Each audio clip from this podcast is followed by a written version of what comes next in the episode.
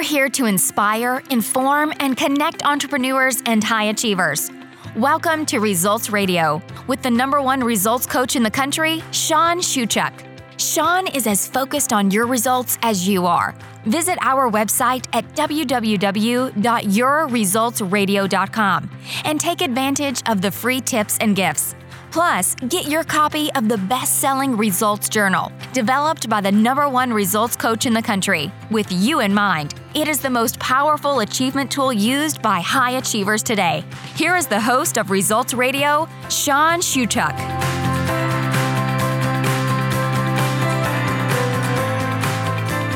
This is Results Radio. I'm your host, Sean Shuchuk. This is the show for entrepreneurs and high achievers. Get ready as we deep dive into what's important to you and your business. Get the inside track from the very best experts in the world today as we get real about your results.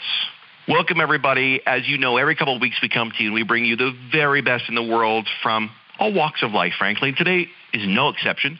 We have an amazing, an amazing guest and a great friend of mine. But before we get there, if you haven't yet, visit our website at yourresultsradio.com and get yourself a copy of the Results Journal. It was designed to help you achieve your goals and do it while collapsing timeframes. In other words, doing it in less time. So we're going to jump right in. And my guest today, and I, I have to, uh, I have to. Him and I were joking about this before we started the show.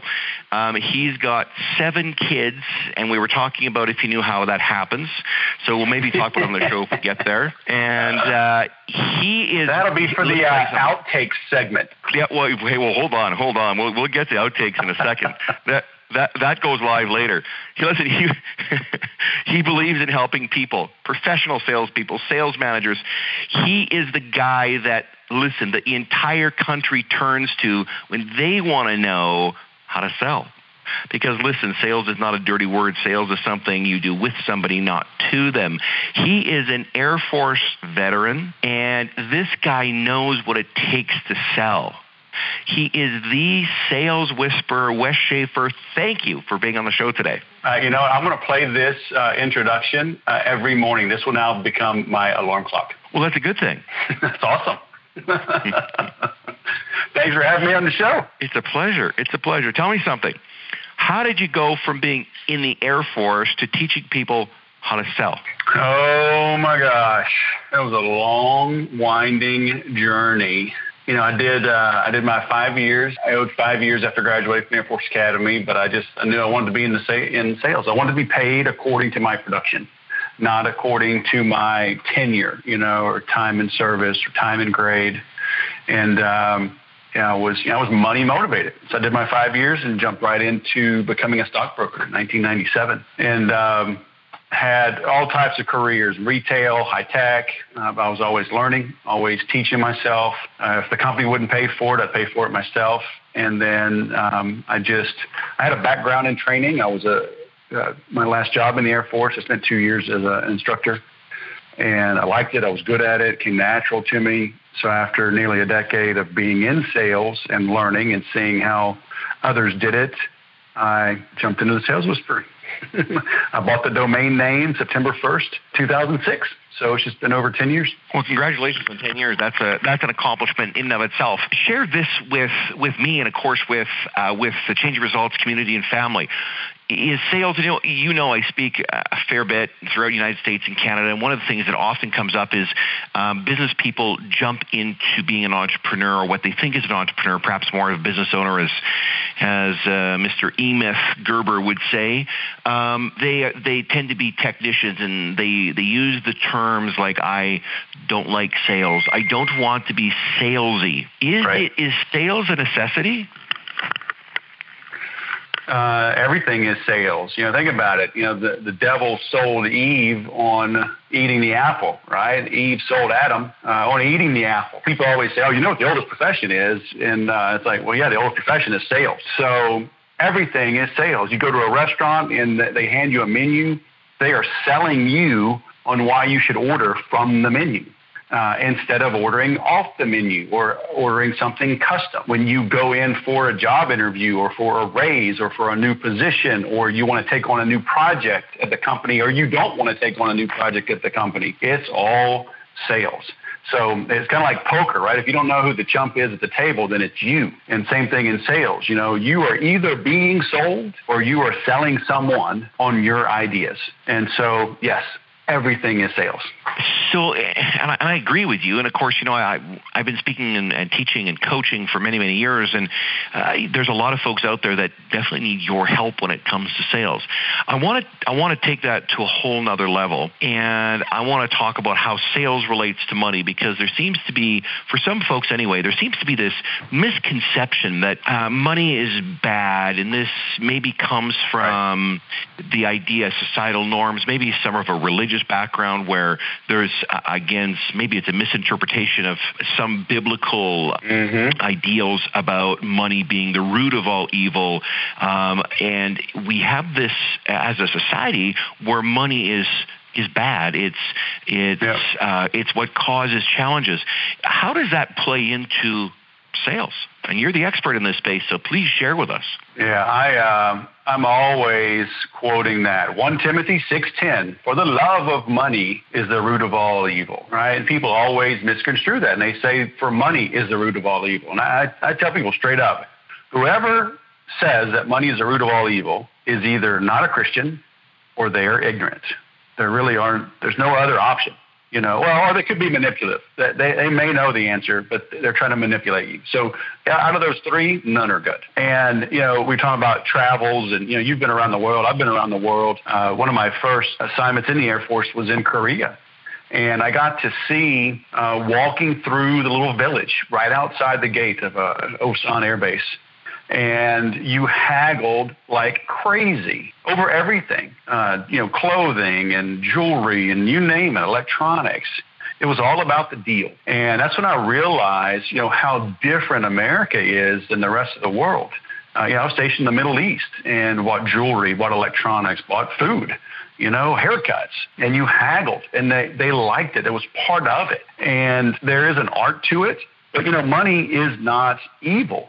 Uh, money is simply a convenient medium of exchange. But most of us grow up not talking about money, right? You, you don't talk about sex, religion, politics, or money, right, in mixed company. Uh, and I ask people this all the time in my training, you know, say, do you know how much money your parents made? What was their salary? Do you know how much your house cost? Do you know how much the car payments were? Even today you see people when they when they pick up the tab for dinner they cover up the receipt. You know most people can't answer those questions. And so money was just taboo. Uh, and then they go out and try to become an entrepreneur they become a business owner get into sales and money freaks them out. And it's unfortunate. Uh, but you have this baggage, right? This head trash, this negative connotation about money, and you've got to get over it if you're going to succeed as a business owner and as an entrepreneur. Uh, and the, number one job you've got to do uh, as a business owner is to market your business, right? And so when you market it, again, you're selling people. You're selling them on opening your email or picking up the phone or coming into your place of business it's a sale. Right? Wes, if, I, if I have this goal, misinterpretation of money and I don't grasp it, you know, and I uh, money's been tough to come by because, of course, you know, you what you focus on, you get more of. So if I'm focused on scarcity, I'm going to see more scarcity. Um, if right. that's the case, and now I have to turn around in my sale and I have to ask somebody for the money, whether it is through, uh, you know, a website, through email, in person, on the phone, et cetera. Uh, does that present a challenge? Yeah, yeah. If, if you've got hangups, and it's you know, it's the old adage. Was it Peter Drucker? I think one of those guys, maybe Stephen Covey, Seven Habits, Effective People. And, you know, begin with the end in mind. So when you start something, a marketing campaign, uh, realize the goal is to earn a sale. But but the best salespeople understand as well, though, the sale really is not the true end goal. You know, I have what I created the ABCDE system where you attract, you bond, you convert, you know, you get the cash. But that's only the middle step. You still have to deliver and you have to endear yourself to the prospect. So believe it or not, the collecting the cash is not the end goal, but it has to happen. You got to make money to stay in business. Uh, but great salespeople understand that if they if they deliver a great experience, they'll then endear themselves to the prospects who will then help them come back full circle. and attract more business to them. But you do have to collect the money if you're going to stay in business. You know, Zig Ziglar, you know, calls you a, a professional visitor or a professional socializer if you're not collecting the money. Absolutely. I, I love that. For our, our results community and our change results family, I really hope you're taking notes of some of the stuff that Wes is talking about because this is really important. The sale is, is all good to talk about, but it all starts in the six inches between our ears. Now, um, as well, I've interviewed and had the privilege of interviewing Tom Ziglar on Results Radio, and he shares some of the same sort of philosophy that, that you're espousing here today. Um, we're going to take a break. So, for our results community, as you know, we come to you every couple of weeks weeks, we bring you the very best from, from some of the very best on this planet. Stay with us for the next couple of minutes and listen as we share with you a few messages from the folks that help us do that. We'll be right back. Stay with us. November 10th, 11th, and 12th, 2017 is going to change the way you see entrepreneurship, business, and wealth forever. Three days, world renowned celebrity speakers and teachers, the best minds in the world. Mark it on your calendar. Here's a hint it's all happening in sunny San Diego, California. Keep listening for more major surprises. You and I know you're ready for more for the freedom that you were promised when you decided to become an entrepreneur. Sean Shuchuk is the number one results coach in the country, and he wants to work with you but only if you want to achieve real and lasting results. If you want five times or 10 times your income and to do it fast, if you want that six or seven figure income, visit changeyourresults.com now. Send Sean a message and say, I want real freedom. I want to invest in myself and work with you. Welcome back. This is Results Radio, and I am your host, Sean Shuchuk. My guest today, the always amazing Wes Schaefer, the sales whisperer. Wes, tell me something. When you work with people and you train people, and somebody leaves your class, leaves your training, uh, finishes perhaps a program that you offer, and are they equipped with all the tools they need to go and generate sales? Oh, wow. You know, it depends on the class, but ultimately, you know, the honest answer is no. I became a great salesperson uh, when I found a sales mentor uh, and originally went through a 12 week class with him. Uh, we met every week over the phone a group call. Back then, you know, we, it wasn't Facebook and private groups and blah, blah, blah. It was just a phone call uh, and a workbook. But uh, I went through a 12 week course with him, and then I hired him for some more intensive one on one help. Uh, and keep in mind, I was already, I'd already been in sales for nearly a decade, had made over $100,000 every year in sales. So by all intents and purposes, you know, I was a successful salesperson, but I was looking for more. So going through, you know, I have a lot of different programs. I, you know, one's free, the Seven Deadly Sins of Selling. I mean, seven videos, workbook. Uh, it's it's a good overview. It's a good starter. Uh, but then other courses uh, are most of them are on demand, self paced. Uh, some of them come with a private group for reinforcement kind of support. But no, the, the honest answer is you've you got to keep applying and testing. Um, I give scripts, I give situational type of scenarios that are good role models, right? That they're good templates to begin with. So you're not staring at a blank screen when you're starting, but everyone's going to be a little different. You know, uh, I tell everybody take what I give you and use it as close to verbatim as possible to begin with, and then start to adjust it and modify it for your, your own situations, but, but don't totally change it, right? Uh, that defeats the purpose of going through the training. So through continued support, through continued training over time, maybe it's six months, maybe it's a year, maybe it's a couple of years, uh, is really what it takes to master anything. I don't care if it's golf, selling, web design, you know, trying to be an auto mechanic you know, to be a true what master. Was, what was the time, time, What was that timeline? How long does it take to master it? Well, yeah, we, have all heard the, the 10,000 hour rule, right? I think Malcolm Gladwell talks about that. Uh, you know, 10,000 hours, that's a full time job for five years, you know, because you work 2,000 hours in a year if you work 40 hours a week for 50 weeks a year. So, you know, that's, that's true mastery. Uh, now, like I said, when I, I had already been working for 10 years as a salesperson, uh, a successful salesperson. So, you know, I think I reached almost Jedi master status in maybe a year. working with a private mentor. Uh, so it depends on your level, right? How much experience do you bring to the table when you begin? So, you know, I, I don't want to uh, inflate anyone's, you know, give them artificial hope. You know, hey, yeah, take this one six week class and you're going to be perfect. It's it's not. You know, if you're very good, like you, I mean, you're you're you're very good. You're very experienced. You know, maybe you, you know, you could probably pick one of the classes and it would like sharpen you in a couple of areas that maybe you've just, you know, over time we get a little rusty in an area or something like golf, right? You know, you're you're already crushing the ball, but it's like, oh, you could all be a little better putter, a little better out of the sand. But I'm not teaching you golf, right? I'm teaching you some nuances in an area that you might have gotten rusty in. So we can all learn from everybody. But you know, the you know, the your question, will they be a master? It's like no, not not in just one course, going through it one time. Uh, you really got to apply yourself. And now for the question that everybody, all our listeners have been waiting for. It's about the seven kids and how you got there. yeah, I bet they all want to know about that. I, uh, I I want to come back to something you said a minute ago about the whole coaching process. Um, you know my opinion on this. You and I have had these conversations a couple times in the past. But I'd love for you to share with with our community and our uh, our family, the Change Your Results family, is having a coach a necessity? Is it 100% necessary? I think it is. You know, look look at anything. Uh, you know, I was uh, I, I'm a golf fan, and there's a guy named Bubba Watson. Uh, he won the Masters. I don't think a couple years ago. Uh, laid back guy, country boy. You know, they got video of him in bib overalls playing country music, and they say that he has never had a lesson, and I was totally shocked.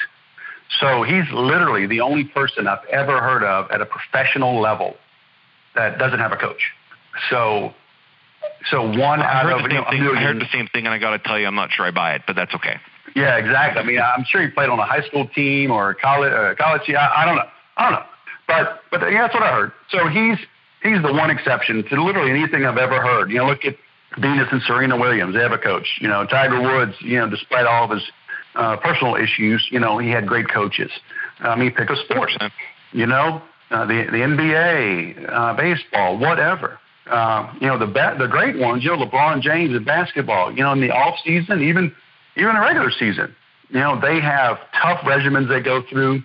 And uh, you know these these guys and gals at the top of their game, you know they have psychological coaches, they have coaches for uh, physical fitness, you know, for training, weightlifting. They have coaches for you know dietitians. You know, their doctors are you know medical coaches. Um, mm-hmm.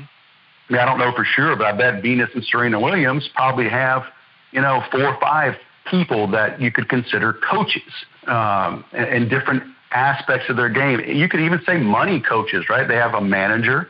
They're going to have uh, a financial advisor. So now probably seven or eight coaches uh, if you expand it into those realms. So yeah, I, I think it's mandatory uh, if you're really going to excel. I agree with you. Let me let me shift just directions just for a second. We talk a great deal in, in the coaching realm and when we speak, and I know you do a lot of speaking as well. Um, are relationships important when it comes to business, meeting, building, nurturing relationships? Is that is that in your mind important? Uh, it is, and it's the the caveat is you know the, the old adage: you know, people buy from people they know, like, and trust. And I think too many people become professional visitors. They want to be known and they want to be liked, and they put too much emphasis there. Uh, when in reality, even if you don't like somebody, but if you trust them and they fill a need, you'll do business with them. And the the story I always tell, you know, my my daughter who just turned 12, uh, she turned three in the hospital with a ruptured appendix that they could not diagnose because she was too little and just uh, it was the middle of these we had these big fires. You know, Southern California every every fall or you know late summer we always get these fires and we're in a smaller town uh, and they couldn't evacuate us. They couldn't life flight her. They couldn't even put her on an ambulance. So it took 11 days to diagnose her. And the doctor that we finally got to a children's hospital, the doctor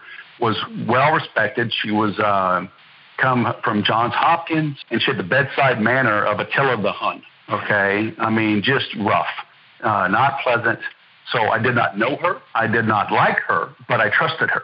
Okay. And I trusted her with my daughter's life. And so it may be an extreme example, but it's still valid. At a minimum, you got to be trusted and trustworthy. And then being known and liked is certainly icing on the cake. And and I think you can if you start with being trusted, just like people's businesses will say that I want to build a brand, I want to do branding.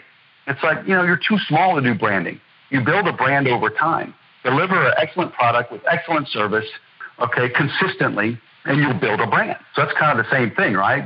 Prove that you're trustworthy, and then you'll be known and liked. So focus there. You know, focus on being liked or, or on being trusted, uh, delivering a great service, and, and, the relationships will come. I don't disagree with you at all. Let me ask you a question. If and we're we're quickly this this half hour is really slipping by fast, so I want to I want to get this in before we before we end the show. But I, I want to ask you a question. Um, we can talk about sales, we can talk about marketing, we talk about relationships, and I get asked all the time, what kind of a coach are you? Do you do sales and do you do marketing and are you a life coach and all these different things?